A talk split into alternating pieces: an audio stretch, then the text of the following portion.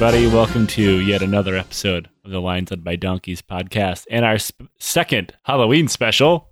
With me is Rich.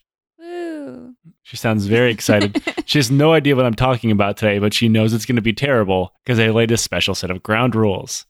So, first off, for uh, for everybody out there who might be sensitive to some subjects, I'm going to go ahead and put a trigger warning on this episode for literally every subject ever. If if any kind of trauma bothers you, do not listen to this episode. Uh, secondly, uh, I have given Rich a certain set of rules. At any point, she can tap out, and I'll read her an interesting animal fact, of which I have mined from um, a website known as Mental Floss. Mental floss? Yeah, uh, which sounds like uh, a way somebody would be murdered. But uh, I don't know if any of these are true. They're not vetted, nor are they sourced, but I will read them. I get it because it's like cleaning out in between your brain instead of in between your teeth. like I said, a, a way that somebody would be murdered. Uh, you shouldn't have to clean your brain out. Um, uh, don't do it. um, That's how you die. it's like a. I can't even think of a word right now. So, uh, before we get into today's topic, we thought we'd start with our our worst Halloween uh, story that we can think of about each other. Uh, I'll let you go first. okay. Um. Okay. So years ago, probably like nine years ago, I would say. Um, I was I just started dating this guy very very secretly. Um, because his best friend kind of had a crush on me. Uh, so we weren't really telling anybody just yet because we didn't know what it was. And um, he had a Halloween party at his house. Of course, I was at that Halloween party. Um, and so was his best friend. And uh, I can't quite remember how, but the friend found out that we were dating and started walking around the house screaming slut, whore, you know, all the great words that we love to call women. Um, Yeah, guys suck. We're, we're all we're all like we're all just bad. Yeah. So finally ended up in the front yard and he was screaming those like just straight at me. Um and I got sick of it and just started wailing on him, just started hitting him in the face and the back of the head, like whatever I could get to I pretty mean that much. that is what you should do when when somebody calls you that. I mean, alcohol was a, a part of this for sure. Um, but but yeah, so you know, just started kind of going to town, and then uh, he stood up to push me off of him, and somebody, a bystander, um, who saw him stand up and push me off of him, thought that he had hit me and tackled him into the fence. So uh, beforehand was this bystander wearing glasses, and then after he tackled him, was he no longer wearing glasses? I'm asking if you he was Superman. It is Halloween after all. no, but uh, but yeah, so that was you know my uh my fun drama filled Halloween night. Lovely. Uh, I think mine goes back. Well, mine definitely goes back way further than that. I think it was uh six or seven. Too young to be in a haunted house, I'll say.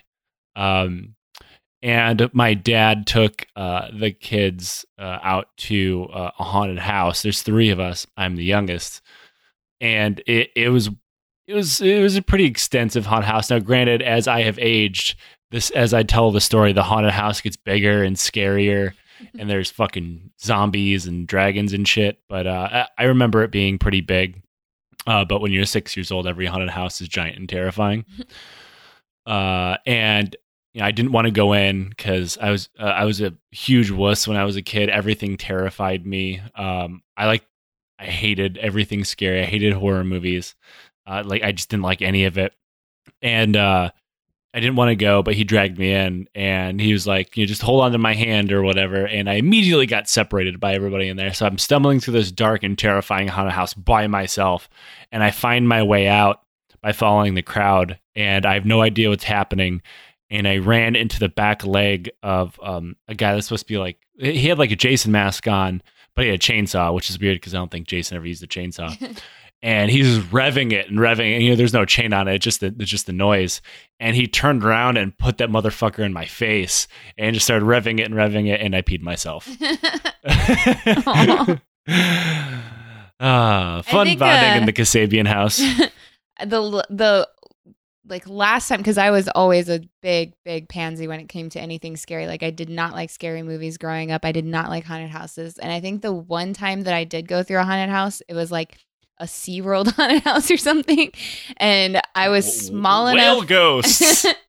I was small enough to be uh, to sit on my uncle Steve's shoulders, and that is what I did throughout the whole thing. I sat on his shoulders and hid my face in his hair. So uh, and my my hatred for haunted houses continues because um, when I went to Tampa Bay for vacation years and years ago, uh, there was like uh, the Hollow Weekend or whatever at um, Universal Studios. They do that thing. I forget, it's probably the wrong name, but they turn the whole thing into a haunted house, and, and every ride is a haunted ride attraction. And I went into it, and now mind you, this is mid tour leave from Afghanistan. I'm in my mid twenties, um, like six three, 250 pounds, and I'm covering my eyes and rushing through the fucking place. I fucking hate those places, man. um, so today, uh, so we we started today uh, by drinking sake, and that's because this story takes us to Japan. Now, before we get started, uh, I'm going to go out on a limb here and say almost everyone, or hopefully almost everyone, has heard of the horrific crimes the Nazi medical experiments conducted at Auschwitz Birkenau during World War II. Um, those are all pretty pretty burned into the public consciousness. Uh, these experiments uh, that were conducted by Nazi doctor Joseph Mengele and his staff are rightfully burned into human history as well. yeah, one. you know, except for all of the like Holocaust deniers and stuff. Yeah, where'd the six million go, Rich? Where did they go? Um, yeah, actually, some of those people ended up in our podcast Twitter feed uh, yesterday.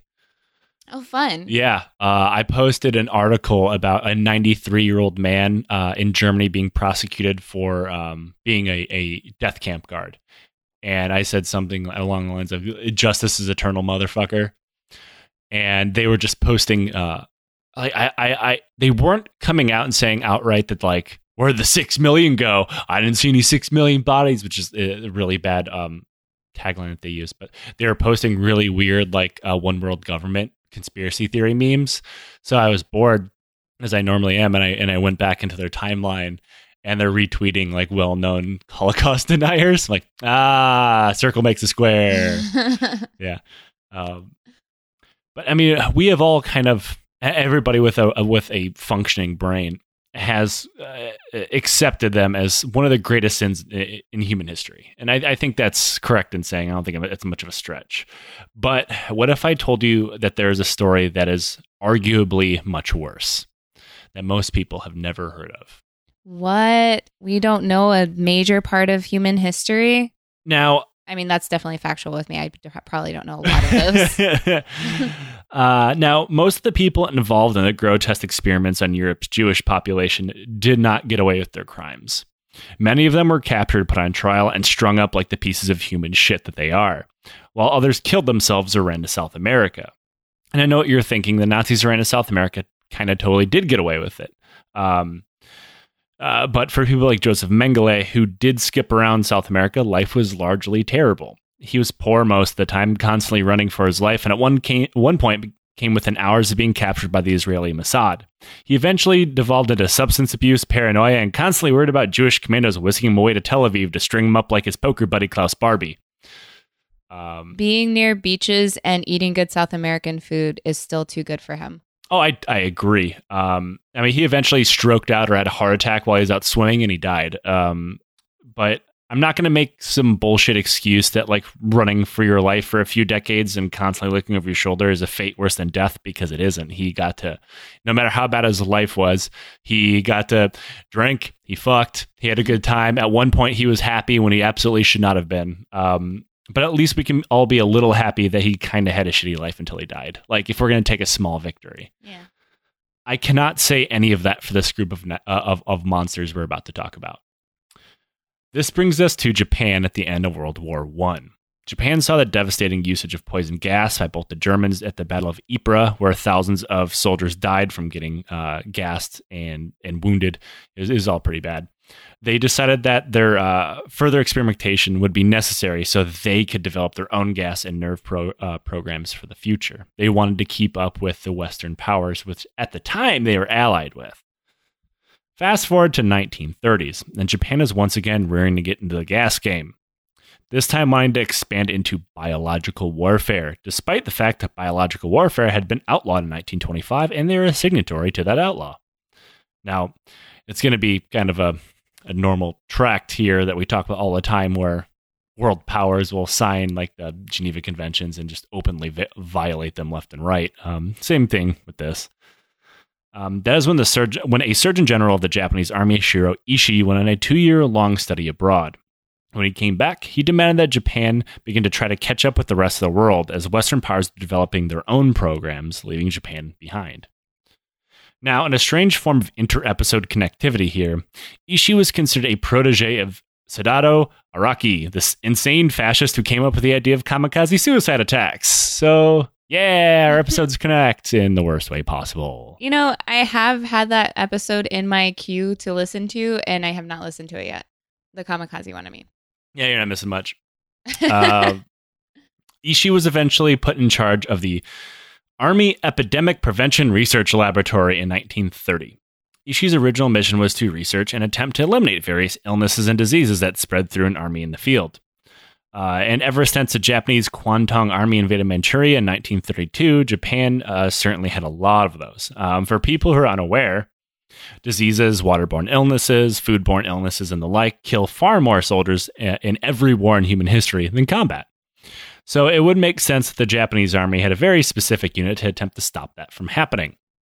Uh, that was until Ishii just said fuck it and began his own poison gas experiments at the Zhangma fortress near Harbin, China. See, Ishii and the dean of the Tokyo Medical College, Koizumi Chikahiko, had eventually uh, been conducting preliminary experimentations on animals. Uh, not on not how to prevent epidemics, but how to spread them, uh, and they had quite a bit of success. Yeah, it's not exactly what they were supposed to be doing. Uh, yeah, sounds like the opposite of what they were supposed to be doing. Now there is some argument here if this is some freelance shit or had the green light uh, from the Japanese government. It's a very good chance that they had a green light from the Japanese government and the emperor just wasn't quite involved yet because it's really small scale. Uh, but everybody kind of is hands off with that whole thing for for a good reason. By the end of the war, um, they tried to deviate as much blame away from the emperor as they could, so they can keep him in power. Uh, as as something for the Japanese nation to build back up around by the American occupying forces. So it's a very good chance that he was much more involved than he actually was. Uh, that, that history books say he was. Whoops. now there's some debate um, whether they are legit or not, like I was saying. But after he and Koizumi's animal experimentations were presented to Ishii's friend Araki, who happened to be the Minister of Education uh, for Japan, uh, he just so happened to be sent to Zhangma Fortress, a prison camp that held around a thousand people, with Ishii himself saying uh, of Manchuria, quote, this is perfect. Test subjects can be plucked from the streets like rats. Is this just like like average prisoners, like people who broke laws and got imprisoned, or? Well, it depends on what your definition of a law is, um, because at the time, you know, Nazi Germany gets a lot of flack for being incredibly, uh, well, rightfully so, for being incredibly rep- uh, repressive um, and, and, just awful, and they deserve it. Um, but a lot of people kind of don't know how incredibly oppressive the Japanese government was during World War II. Um, they were just as much, if not more, fascist than Nazi Germany. Um, they had secret police called the Kempeitai that would just disappear people off the streets for virtually any political dissent. Um, stuff like that. And those were a lot of the prisoners that would show up there. Um, some of them probably did break the law, but uh, some of them were guilty of um, being Manchurian. So, yeah, how fucking dare they? Yeah. How dare you live in this land that you have lived in for generations after and before we showed up? You're fucking monster. Sounds familiar. Yeah. Hmm. Mm, yeah.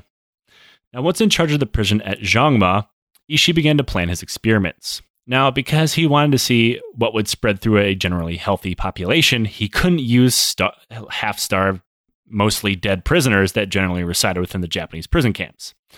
Instead, he became a strict regimen of force feeding to get them back to their normal health.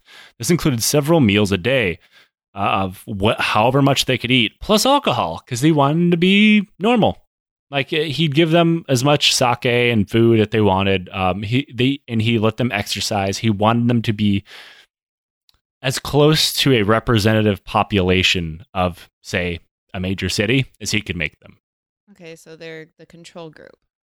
Well, he did that to all of them because being able to kill half dead, weak concentration camp survivors is not hard. Right. It it doesn't even take a strong nerve agent to do that.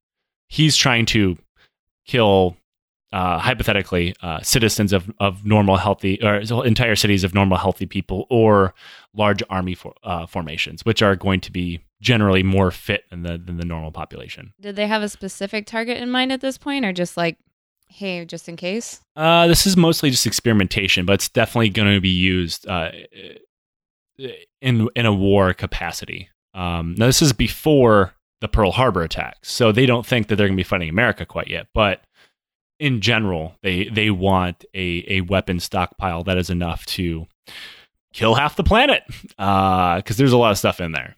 Now, once they were nursed back to health, the prisoners were strapped to a bed and slowly bled out over several days, with notes being taken every hour to record their deteriorating condition. Others were starved to death or deprived of water until they died of thirst. Still others were injected with the plague and then vivisected. What does that mean? Oh yeah, I was about to say that. If you're if you're not familiar with vivisection. Who who somebody tweet right now. Who the fuck is familiar with vivisection? Welcome to the wonderful world of of a history degree. Now, vivisection is a lot like an autopsy, but the people aren't dead yet. It's not good. Uh Hey, hey, hey. Animal fact. Animal fact, you're tapping out. Okay, so number one, a trained pigeon can tell the difference between the paintings of Pablo Picasso and Claude Monet. Well, that is lovely. you guys just call them flying rats. I wonder what the special education is. We have to send this bird to art school. I kind of want a bird. Like they're so smart. Yeah, but they're loud and they poop everywhere. Yeah. It's like me, but with feathers. There's upsides and downsides, Yeah. you know. So, uh, you know, to you and the birds. So uh, the particular um, procedure that Shiro Ishii and his men would would carry out uh, for vivisection is people would be strapped down with no anesthetic whatsoever, and then given an autopsy. Uh, there's numerous uh, firsthand accounts of aides and, and medics that survived that said that people were screaming and thrashing, and, and as and they and they noted they survived much longer than everybody thought they would. like, how many organs have to be like? Are they removing organs? Kind of, yeah. Uh, well, what they're trying to do is, um, so they've been bleeding them out, um, effectively, just seeing what what kind of stresses they can put on the human body, and they would then remove organs to see how they would deteriorate and how they like organ death would occur and, and how it looked, and it's all completely pointless because this is a stupid experiment. I think the cruelty is the point. Well, yeah. The life expectancy for anybody who entered the camp was one month. If they survived any longer, they would simply be shot when they outlived their usefulness. what? Yep. Well, how does prison work in Japan? Uh, well, this isn't like a prison prison. This is Zhangma Fortress. Now, granted, the Japanese prison system is has their their own set of problems, and I'm sure in the fucking 30s it was god awful. But yeah, this didn't. This wasn't like a normal prison. This was a concentration camp for the most part. I mean, it, it wasn't a concentration camp. It was most obviously a death camp. Uh, people did not leave this motherfucker alive. If you're curious just how detached someone has to be uh, in order to conduct these kind of experiments, the prisoners in the camp were not called inmate, prisoner, or anything like that. Instead, they were called maruta, which is Japanese for wood. Wood? That's the best insult they can come up with? No, because they were as useless as logs. When an experiment was conducted and people died, they would then be asked how many logs fell today. And then they actually uh, spun this into a cover story that this was actually just a timber camp. a what? A timber camp. That's not funny, but Oh, you Shiro Ishii, you're clever. Just like the like serious amount of detachment there. Oh yeah, yeah. I mean, and like even in all their notes, um, names aren't used, inmate, prisoner, none of that. Um, it's just Maruta. Do you think that's the equivalent of like of like calling enemies like by derogatory terms so you can Yeah, dehumanize like- them and stuff for the yeah. people that are actually working at the at, at the camp. Yeah, definitely. Okay. Um, if you don't treat them like people, you don't even know their names, you're much less likely to be upset about anything that you're doing. Because clearly, I'm not a bad person. I wouldn't hurt people Right. as I do conduct a living autopsy. Yeah. now, this operation continued for a few years before uh, these these logs of wood staged an uprising against their camp overseers. A prisoner overpowered a guard, grabbed a gun and some keys, and freed about 40 other people. While not everyone managed to escape the death camp, many did. Some of them, however, died from exposure in the elements or were shot by uh, by the camp guards. Some did, however, make it a, make a clean break. At least 12 of them survived and ran to various Chinese authorities from both the nationalist government and the communist insurgent group led by Mao Zedong. Now, because this is in the middle of the, the Chinese Civil War as well. Now, if you're thinking about like, oh, haha, we'll finally get the, the Japanese for all the awful things that they did. One, it's not even that bad yet. And uh, two, nobody did shit with this information. Ishii, knowing word was about to get out as top secret experiment experimentation camp, began to clean house. Zhangwo was blown up, and the remaining prisoners were all killed. Now Ishii worried about a uh, the publicity coming. Like this guy is doing awful shit, and you remember this is before Japan is fighting in World War II. This this is the Sino-Japanese War, so nobody really cares yet. Um, mostly due to racism, but yeah, uh, like uh, his worries were completely unfounded because neither the nationalists nor the communists did jack shit with the information that was brought against them. So, fuck both of you guys, I guess. So he just massacred all those people for really no reason. Well, I mean, that's the the crux of this entire episode. I mean, but like not even for his own twisted purposes.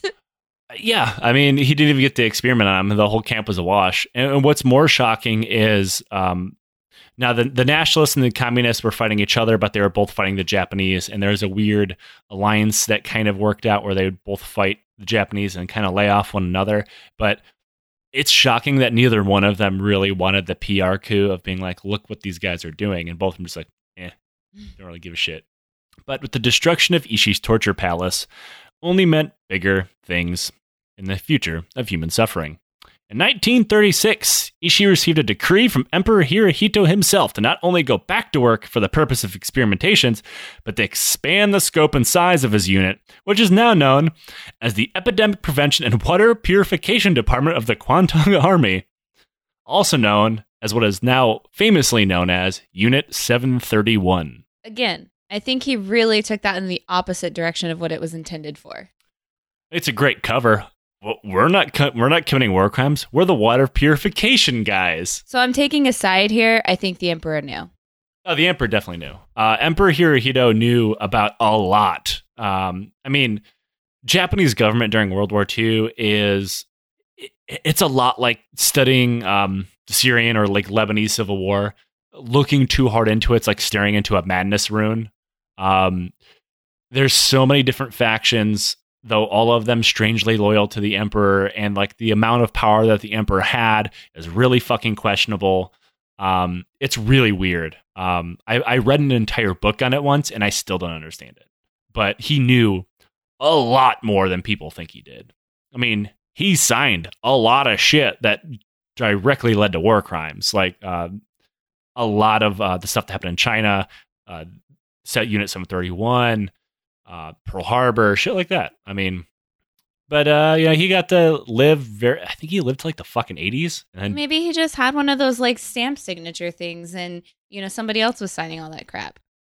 I mean, historically, um, and I might be kind of wrong, but I'm going to say it anyway. Is like the Japanese emperor has has a is a high place in uh, Japanese society, but not such a high place in Japanese government. That's how most uh like those types of governments work, right? Like emperors, kings, queens. Oh, modern day, like sure. Yeah. There's the constitutional monarchies are, are. I mean, the UK. I mean, there, there- there's a lot of countries that have constitutional monarchies, but that's not what Japan was.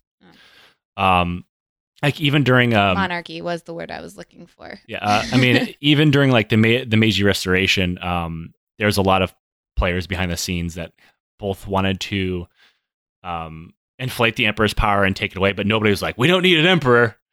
It was just differing shades of imperial power. Like uh, He's a figurehead.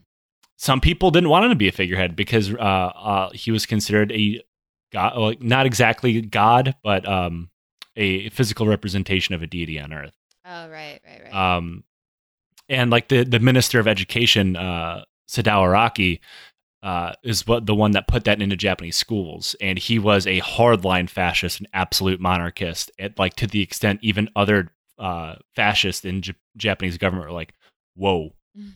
So yeah, I mean there was like coups and counter coups in between, like the Japanese Imperial Army and Navy, both of them trying to influence their own version of imperial government, but none of them were like trying to depose the emperor. It's fucking weird. It's really interesting. It's like Game of Thrones, but dumber. Now, um, this new unit, 731, would build a purpose built compound in northeastern China that would expand their capabilities several times over than the old Zhangma fortress. The compound would eventually grow to include 150 different buildings that covered six square kilometers, include 3,000 staff, of which 500 were actual no shit doctors. Not only would their experiments on people expand, so their experience on how to spread horrible epidemics on the unwitting Chinese population. Now, from Ishii's experiments in Jogma, he already knew that he, he how he could kill a lot of people uh, directly by like injecting them with bubonic plague, which is what like a lot of what he did. Um, right, plague's always a good way to go. yeah, yeah, I mean, I mean, it's not. it sounds awful, but uh, he wanted to make Super Plague effectively, like the video game uh, on, on your cell phone. I think it's called Epidemic, where you make your own plague and or Plague Inc. I don't know, but yeah, he tried to wipe out the Earth. He wanted to make his own version of the plague. This all just seems so risky. Like Yeah, putting uh, aside the fact that they're, you know, torturing and experimenting on on humans. like if you put yourself in the mind of like of an absolutely insane psychopath, like even you'd be like, hmm, maybe killing the world is a bad idea.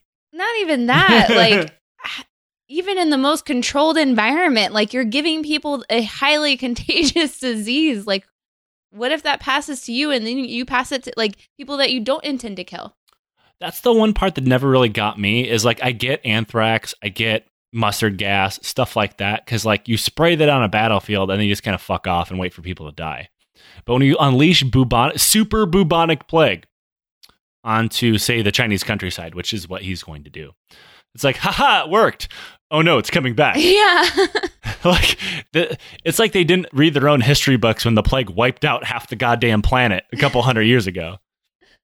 Um, now, he didn't exactly have high technology when it came to creating this new super plague. Instead, he would inject the plague, the regular disease, into people and then harvest their blood as they died, which would then be used to infect other people. Only the blood of the most sick and weak would be used. So, like, if you the the the faster you deteriorated and the more symptoms you showed, you'd be bled out while you're still alive. so what are some of the symptoms of the bubonic plague? Um, a lot of it's flu-like, and then you get these huge. I think they're called buboles. Um, they look kind of like fucking tumors in like your armpits and like the crux of your knees, and like you bleed out of your orifices. Your your insides begin to slough off and die. Ugh. Yeah. All right, animal fact, please. All right. Animal fact number two. The peacock mantis shrimp, which is something I was not aware ever existed, can throw a punch at 50 miles an hour, accelerating quicker than a 22 caliber bullet. Do you have a picture of this thing? It- yeah, it looks kind of like a well a shrimp with well they superimposed boxing gloves on it. Sounds Which- adorable. Yeah, yeah. Sounds all right. Um, uh, so yeah, if if you were one of the, the the people that got the sickest the fastest, uh, he wouldn't even wait for you to die. He would bleed you out literally into buckets, um, like like a slaughterhouse. And there there's firsthand accounts of like he wanted all the blood he could get, so they dress people like wild animals. Uh, hanging them upside down, and when that wasn't enough, uh, they would have an aide jump up and down on them to squirt it like they were a toothpaste, uh, like like a toothpaste tube. Yeah, what? imagine being. So, what's your job around here? Uh, I don't want to talk about it. Uh, I, I jump up and down the bodies, um, because I'm fat. I'm just like, I shouldn't be, but I'm picturing this in like a super like dark comedy type scenario. It's like Japanese uh, medical aids slipping on puddles of blood. Whoa, whoa, whoa, Right. whoa! Oh, that Ishii. it's not funny, guys. My brain is just really fucked right now. No, I broke your brain on the show. On the, on, the, on the Discord earlier, someone was like, I can't believe you guys haven't broken Rich yet. And I said, the Halloween episode will break Rich. Here it is. I was right. Now, uh, uh, he so he got his super plague blood. Now he did this through multiple people. So you know he'd have his cultivated bubonic plague strain. He'd say he'd inject it into me, I would die, or I get viciously sick. I would get squeezed out like a toothpaste tube into a tub, and then he'd take my blood and he would inject you with it, spreading my. I'm sorry, I can't. And then now I'm just picturing like the little toothpaste squeezy thing. Yep, yep. you It's like- attach to the end of the it's tube and it's like Gogurt, forward. but the plague. And then, Everybody, uh, picture this with me. It's like Gogurt, but the plague. And uh, it- so then he'd inject my blood into you. You'd get really sick. Well, he'd inject my blood into several people, and whoever was the sickest one of that group, he'd then you'd get the toothpaste tube treatment, and then your blood would go on to infect hundred other people, and so on and so forth, until he had like a fucking super plague. I don't know how many times he did this, but it was tons of times. But he had to come up with an effective way to deliver this plague. Now, if anybody remembers their medieval history, and I'm sure Rich does, um, the plague was not spread by rats, it was spread by fleas. And he figured, why not? We'll just do that. Ha! because he's just trying to recreate the fucking apocalypse. Like, Shiro Ishii's the closest thing humanity's ever had to a fucking supervillain. so you're gonna control fleas? Oh, what if I told you he turned them into bombs? We'll get we'll get to that. Now, uh, included in the compound was 4,500 specialized containers for ble- breeding and cle- keeping a population of fleas that numbered somewhere in the hundreds of millions.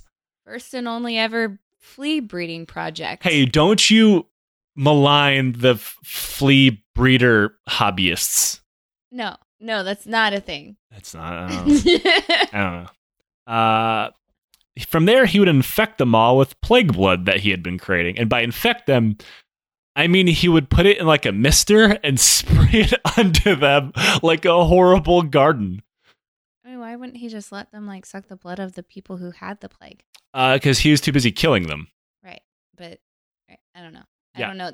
I can't. I can't begin to understand this guy's thought process. I I mean, it worked. That's the thing. I think it was like, well, obviously they're not going to absorb the flea, uh, or the fleas aren't going to absorb the plague by getting soaked in blood, but they're going to drink it once it's sprayed on them. right.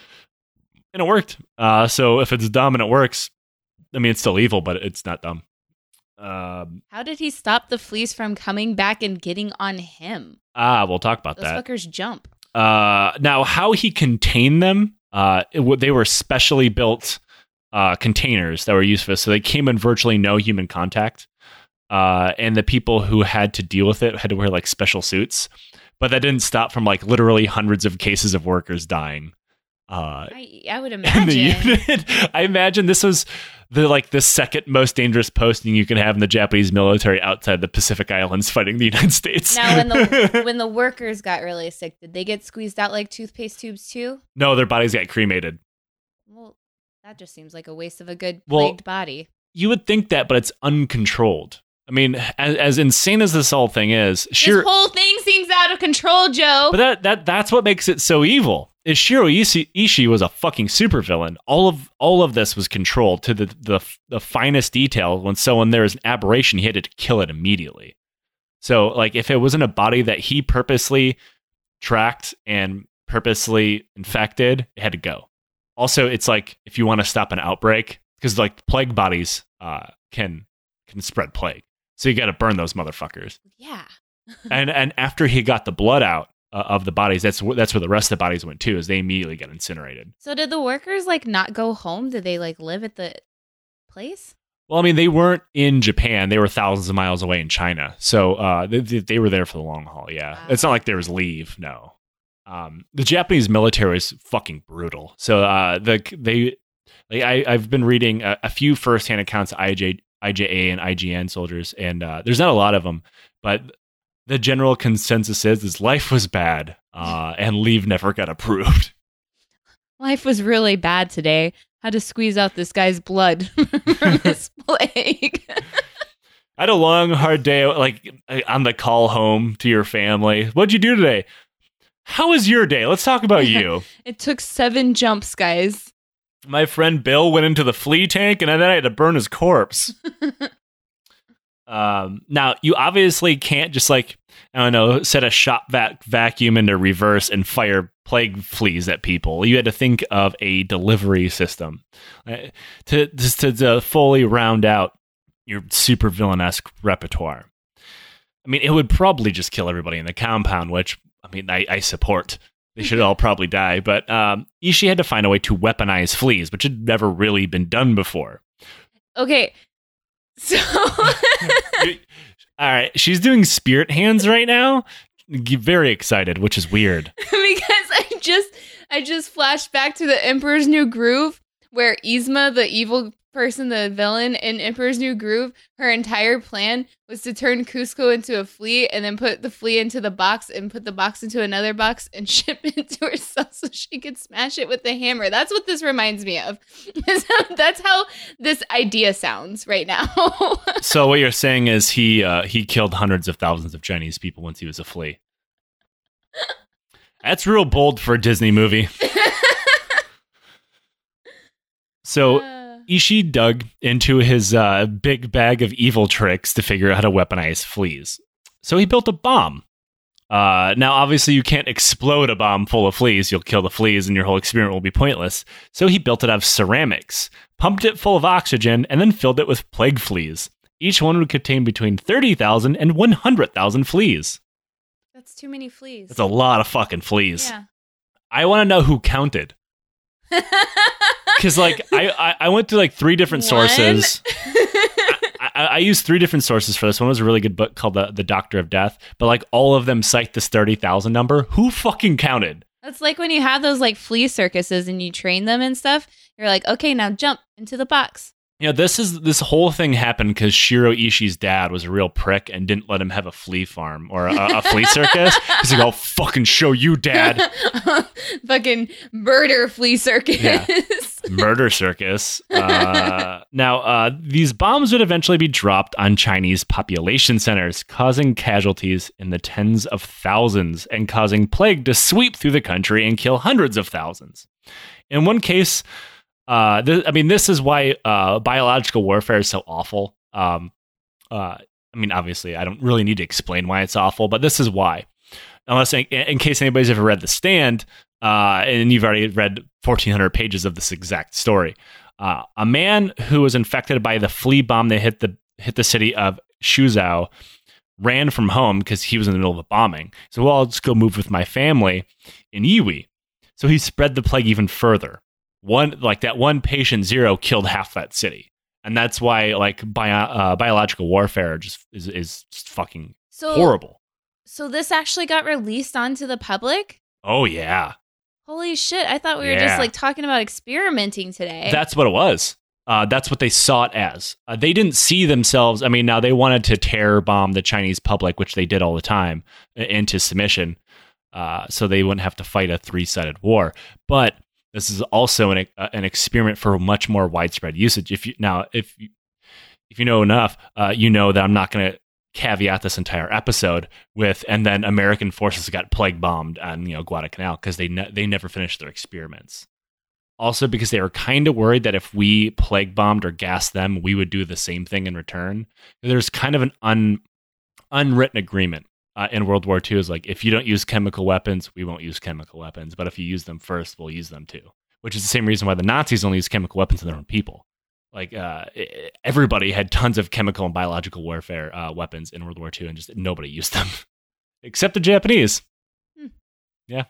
Animal fact. Animal fact.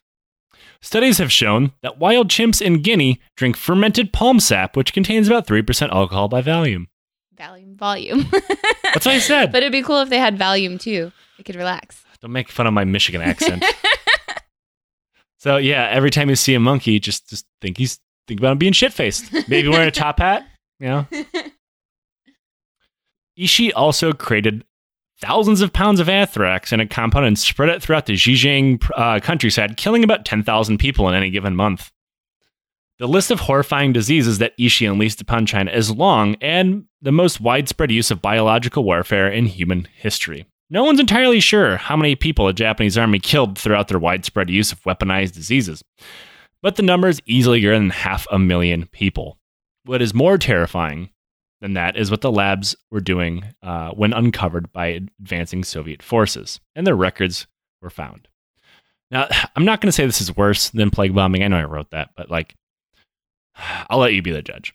It quickly became clear what Ishii was doing to the Chinese was not what could be considered actual biological offensive weapons. It was an experiment. He had only ever unleashed a very small amount of Unit 731's biological capabilities. If Japan had wanted to, they could have killed the entire human race. But German gas warfare not the only thing Ishii did inside the compound of Unit 731. He also went full Mengele and began conducting more experiments on people. Now, if you're wondering just where the hell did he get thousands of people to experiment on, the Japanese army rounded up thousands of people for the sole use of giving them to Unit 731. Just like rounding them up on the streets? Like, yeah, yep. What the fuck? In many cases, several of these ex- uh, experiments were conducted on prisoners of war. In one instance, a Unit 731 medic named Takio Wano, remarked that he saw a six foot tall white man who he thought might be Russian pickled in a giant jar of formaldehyde and left sitting in the corner of a doctor's office. Strangely, the Japanese only seemed to only really want to do that to white people. As the war went on, there was numerous accounts of white POWs being split in half lengthwise and stuffed inside human-sized jars uh, uh, of pickling equipment or formaldehyde to be displayed wherever Chinese prisoners were generally discarded as an, uh, an incinerator. Where the fuck do you get a human-sized jar? I'm going to assume they had it purposeful built. Yeah. Uh, so yeah, they they would do weird uh, display stuff to um, a lot of the, the, a lot of Russians fell in the Japanese hands. Um, and they do weird shit to them while uh, like the Chinese bodies would just be discarded in an incinerator. Like, yeah, we don't need those. It's really strange. Um, in another case, a truckload of 40 Russian POWs came in, and someone decided they weren't needed for any more experiments. Like, man, we got enough people. Get rid of them. So they were told that an epidemic had broke out in the region, which, to be fair, was probably true because they caused it. Yeah uh, and they needed to line up for an inoculation against it so they didn't die. As they lined up, the medic giving the injection rubbed the site with an alcoholic swab before injecting them with potassium cyanide, killing them in seconds. Oh, what the fuck? Of the thousands who died at the hands of Unit 731, a full 30% were captured Soviet soldiers, while still another 200 American and British soldiers shared the same fate. They would be the lucky ones. One Japanese doctor named Yoshimura Hiyasato took a keen interest in hypothermia. So he would take a prisoner and force various limbs into vats of ice water and hold them in place until they are covered with a sheet of ice. According to a New York Times article, the limbs were so frozen that uh, when the doctor hit them with a stick, it made the sound like he'd bounced it off wood. He then hit them with a hammer to see if they shattered, like a cartoon. Did they? No, that doesn't happen to limbs, and he should have known that he was a fucking doctor. I figured like bones, though. Well, I mean, it could have broke the limb, but your skin won't shatter like right, that. Right, right, right. I just figured like if your bone gets frozen and then got hit, like would it shatter? Uh, it might just kind of sink. I don't know. Um, you'd have to ask Hiyasato. He probably still lives in Japan. Once frozen, Hiyasato would try different techniques to rewarm the limb that he had just frozen. This includes things like dumping boiling water oh. onto them, leaving them next to a fire, or just letting themselves thaw out. None of that worked, and he only exceeded uh, only succeeded in causing horrible, excruciating pain and death. So fucking painful. Yeah, and I should go without saying that all this is without anesthetic. Then there were the weapons tests. Japanese soldiers would force a large group of prisoners into a firing range where they would be shot to shit by soldiers with various weapons to see how much damage they did, which they probably should have known because they're in the middle of a war. They did the same thing with things like bayonets, swords, and knives, weapons that had been used for literally hundreds of years and had plenty of case study behind them. The weapons tested also include flamethrowers, nerve agent, and blister agents. Uh, so the blister agents are are just awful. Um, it's caused horrible excruciating pain. You probably won't even die from it. blinds you, covers you in horrible, painful blisters, and they'd just be left out there to roll around in pain. Nice. Yeah. People were strapped into large centrifuges and spun at higher and higher rates of speed until they died, when normally happened around 15 Gs. In other cases, people were put in high pressure chambers until they simply exploded. Yeah. Uh, I could see kind of the testing behind that uh, if you squint hard enough. Um, because you know they're building planes and they're built and you know they have high dreams of jets and shit. So they want to test what a, uh, that kind of force would do to a human body. But at the same time, I think they probably already kind of knew. That's a pretty hard squint, Joe. Yeah, yeah, I'm, yeah. They're exposed to X-rays in greater and greater amounts until they are sterilized or burned to death. Heavy objects like stones, crates, and ammo uh, were dropped onto limbs to observe crush injuries, and then when they were stricken with broken legs, they would only be given seawater to drink, which everybody has known since like we first put boats in the water not to fucking do. They already knew what was going to happen. Yeah. Okay. Animal fact. Animal facts. Let's see. The capuchin monkeys, you know, the one from Friends. Yeah. Yeah. They pee on their hands to wash their feet. Gross. Yeah. Maybe not just trying to make sure he doesn't get athlete's foot. I mean, that's not a cute animal fact. That's kind of a gross one. I just said animal fact. um, earlier I was told cute animal fact. I lied. You always do. it's, it's beginning to come a theme. And then there were the syphilis experiments. Uh, as various venereal diseases had long been the scourge and bane of every military since the dawn of organized time, the Japanese army wanted to figure out the best way to treat these maladies. They did so in the most nightmarish way possible. Rather than just find burn, burn it off. I honestly that's better. Um, Shit. uh, so they rather than just you know find prisoners with the disease, you can kind of feel like where this is going. They would seek out syphilitic male pa- uh, prisoners from the population and force them to rape the rest of the prison population. Oh, what the fuck? Yeah. If the disease did not take hold, they would simply do it again.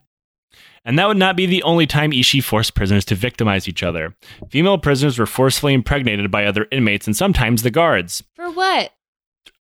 You'll find out. I don't want to. It gets worse.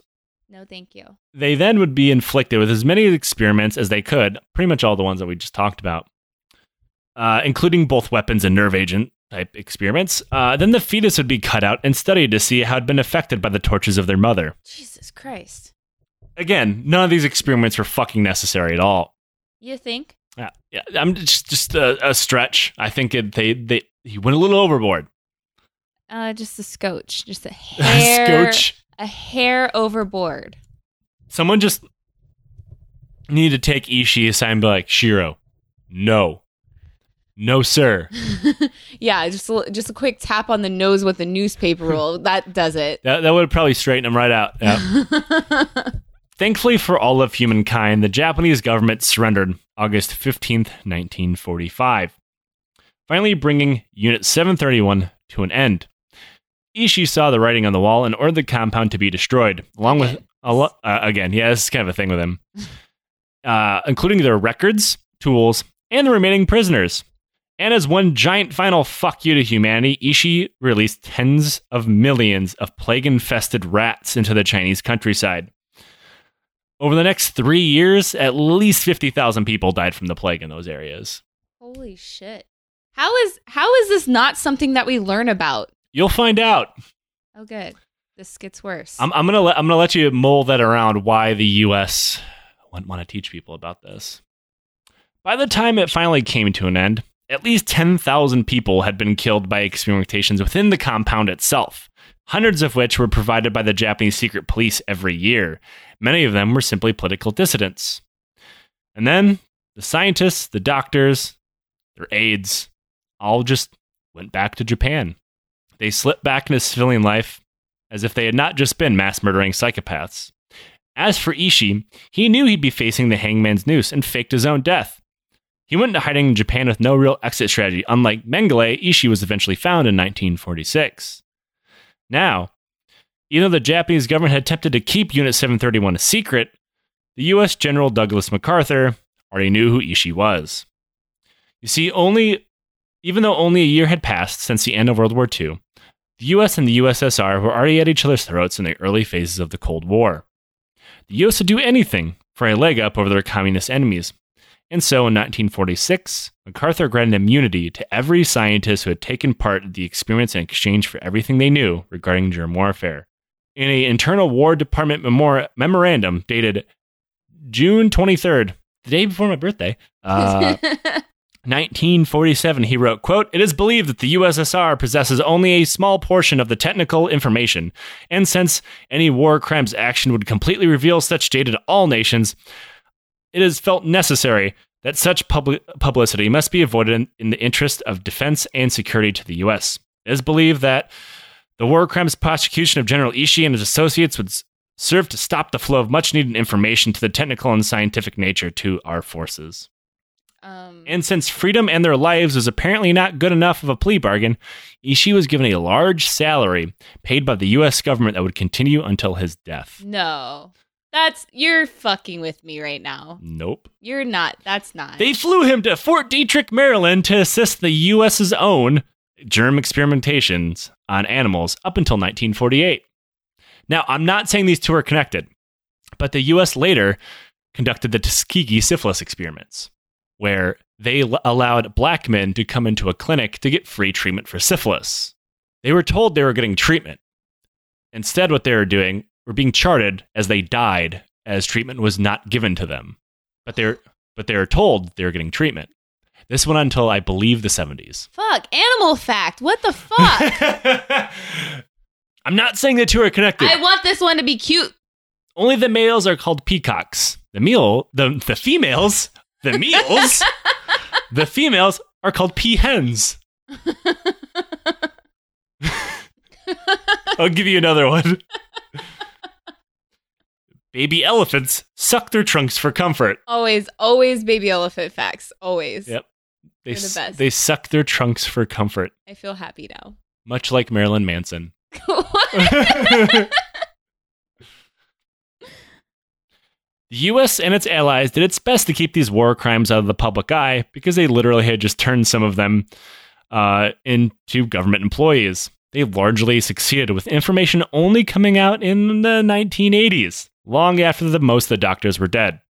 As for Shiro Ishii, he spent the rest of his life living in the outskirts of Tokyo, living on a fat government paycheck where veterans of Unit 731 were all gathered together for barbecues and drinks at regular occasion, the bill of which would be given the US government.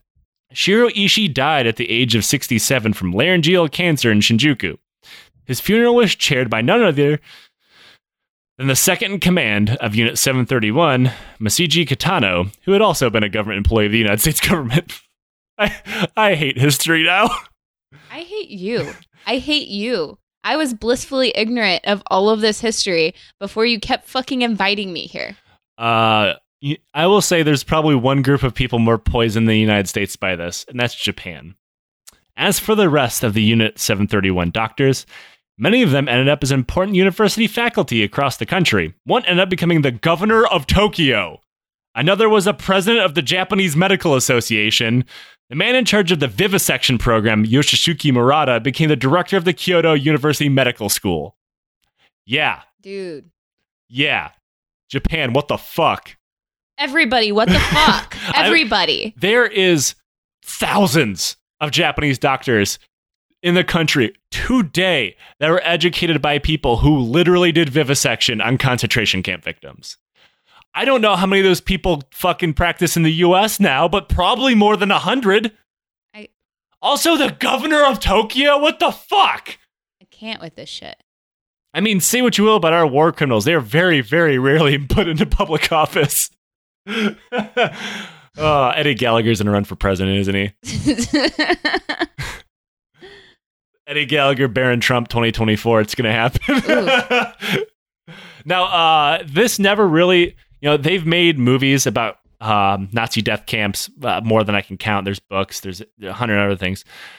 Only one real movie was made about this, and it's like The Men Behind the Sun. And it was pretty much an exploitation film slash snuff film, which, I mean, that just means they're probably being accurate. But also, it had an NC 17 rating uh, and never really went anywhere. Uh, it broke the law in multiple occasions. because I think the the the director or the writer, maybe I'm giving too much credit here, read too much into this and just lost his fucking mind. Uh, because it included actual autopsy footage of a small child, and there's a scene where they cover a live cat in honey and throw it into a room full of starved rats and videotape the aftermath. What? Yeah, that's a movie. It's on Netflix, I think. No. Yeah, it's at least on Amazon Prime. I've seen it before. But yeah, it's called The Men Behind the Sun. Don't watch it. It's terrible. Uh, there's a reason why everybody likes to pretend it doesn't exist. And that's our episode. What the fuck? uh, uh, I'm pretty sure last time I said fucking bears and puppies, Joe. uh, we had a bear and puppy episode, Rich. You were there. Yeah, that's all I want to be invited back for. I'll give you one more animal fact just so you can picture this in your head. Consider this a mental bleach. There was once a type of crocodile that could gallop. Cool. now we uh we are going to go to our question from the legion uh which is directed specifically at Rich. Um you've gotten two questions now. I haven't gotten a single one directed at me. I don't believe you. I haven't. Uh I've, Nick has got like four. Nick's an interesting guy. I must be really really boring. He's an enigma. Uh, I'm I'm the guy that talks about vivisection and and everybody gets fun questions. I have feelings, y'all. Uh, so the question today is, which one of Mark Wahlberg's films is your most favorite? And I don't remember when you talked about Mark Wahlberg to let people know about this, but I don't sure. either. But he is adorable. So, oh, I think I think I remember mentioning his Calvin Klein ad, which was definitely on my on my like little pen board when I was in high school. Wow, when would that have came up? I don't know. I don't know. I'm usually drunk when I do these. yeah, you were disastrously disastrously sober for this one. yeah. this one you should be at least three times above the legal limit. So, what is your favorite Mark Wahlberg film? Okay, so the movie where I first fell in love with Mark Wahlberg was Fear, which I know that probably says a lot about me because he's like stalkery and abusey and like tries to kill her whole family. And he has that horrible Boston accent. That's, But he's so adorable. you know, all that shit aside, the Boston accent's way worse. I actually used to love his Boston accent. Like it's just so attractive to me. Somewhere in Boston, there's like there's like 20 guys that are called Sully that are really excited to hear that. but uh, other um, amazing uh, Mark Wahlberg movie that I love, uh, Renaissance Man for sure. I think my favorite Mark Wahlberg film is um not really, but I'm gonna say The Happening. I've actually never seen that. It's so bad. I've heard it's that. fucking terrible. They're like, did you come here to kill me? And Mark Wahlberg's like, what? No. and then people just start killing themselves. yeah, I, we were talking about the that the other day because somebody was saying they were gonna lay down in front of a lawnmower, like a, like on the happening at work, because that's what we do at work. It's talk about how best to kill ourselves. You know, the army's interesting in that it's the only place uh, where you can go to a group, a large group of employees, and all of them will vividly tell you how they ta- how they're thinking about maiming or killing themselves to get out of work. either either maiming themselves to get convalescent leave or just straight up killing themselves. Army strong. Oh, oh, sorry, sorry. What's your warrior? That's their new one. What? Did you catch that? No, I did not. Yep. What's your warrior? Yep. That doesn't. That's not even a fucking phrase. Like, what? Who came up with that? I'm glad I could make you so upset to close out this happy episode that we had. now, uh, thank you everybody for tuning in this horrible, disastrous second Halloween special. Um, if you think what we do is worth a dollar, and and why would you now? Uh, Don't do it, guys. at this point, like 20 people should cancel their subscriptions. uh, you can give it to us on Patreon. One dollar will get you access to the Discord. We'll get you one bonus episode a month. Uh, it'll get you early episodes every week.